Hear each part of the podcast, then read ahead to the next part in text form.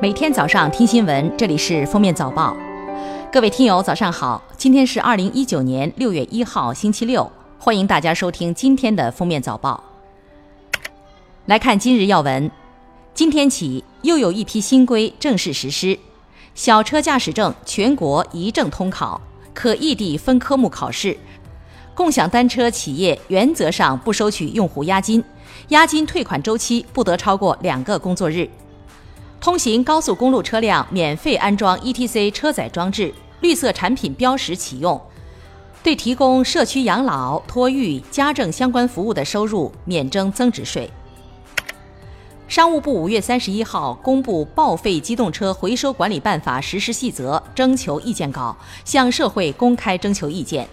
意见稿规定，回收拆解企业拆解报废机动车应建立生产经营全覆盖的电子监控系统，录像保存时间至少一年。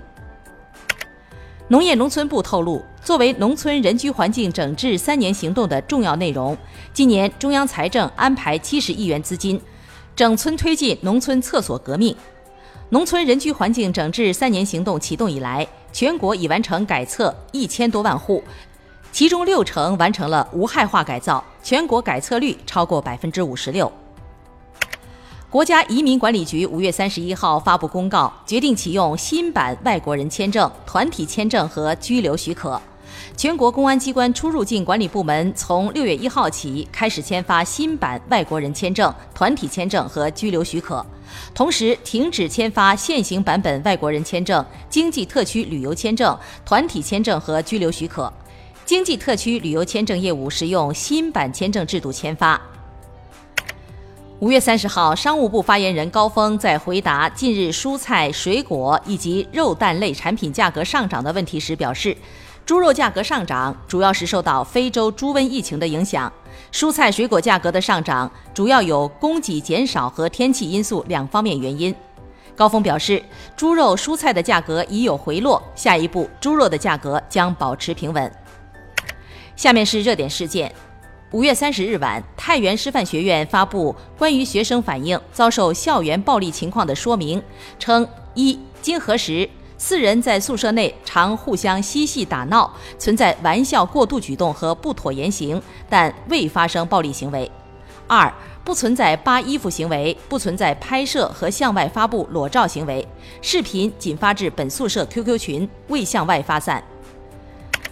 梁女士发现六岁的女儿视力下降厉害，到医院检查，孩子的视力仅为零点一五，但医生发现孩子眼睛的状况正常，问题出在心理上。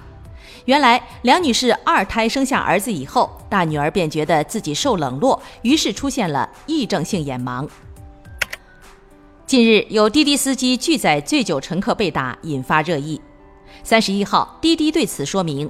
二十七日晚间，广东肇庆滴滴司机秦师傅在服务过程中遭到五名醉酒乘客的殴打，受伤住院。根据录音录像证据，司机拒载合理，滴滴将永久停止对该轿车人提供打车服务。目前，秦师傅伤势稳定，正在康复中。五月三十一号，就韩国 U 幺八国青球员熊猫杯踩踏奖杯事件，韩国足协官方致歉。对年轻球员的行为感到失望，向中国足协和中国国民表示歉意。韩国足协表示，U18 国青教练及选手本人都在进行深刻的反省，协会计划就该事件在六月召开会议，决定是否惩戒。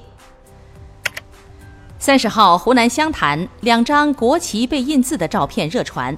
照片上，国旗上印有“少年强则国强”字样，落款为某汽车赠。该车企回应，系为贫困学生捐款，目前已销毁，为广告公司失误，要求在红旗上印字，但他们错误地理解成了国旗。三十号，电视剧《破冰行动》迎来大结局，但剧情却被网友吐槽烂尾，豆瓣评分也从之前的八点三分降到了七点五分。该剧导演傅东玉在微博发文回应称，对于观众疑虑和逻辑 bug，导演需要反省检讨。谈及角色争议，他表示，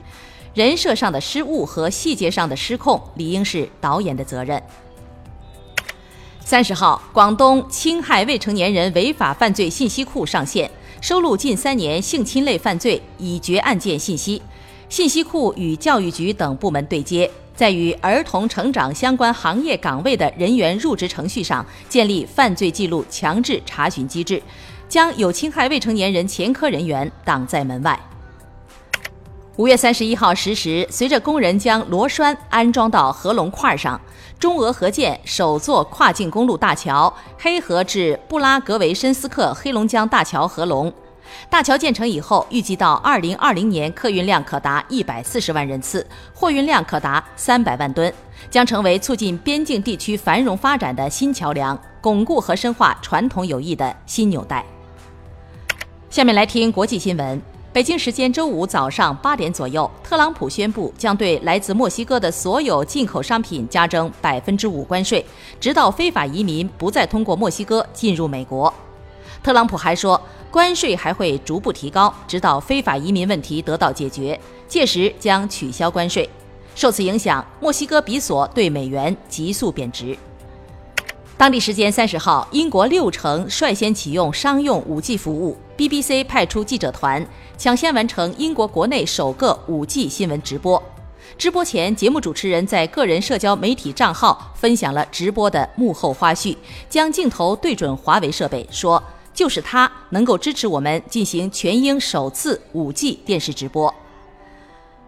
五月三十一号上午，巴伐利亚号集装箱船驶离菲律宾。这艘船搭载了六十箱来自加拿大的洋垃圾。巴伐利亚号将经停台湾高雄，预计六月二十二号抵达加拿大温哥华。加方将对这批垃圾进行焚毁处理。这批洋垃圾共计六十九箱，总重量超过两千吨，运输费用将由加拿大承担，其中加拿大政府将负担一千万菲律宾比索，约合人民币一百三十万元。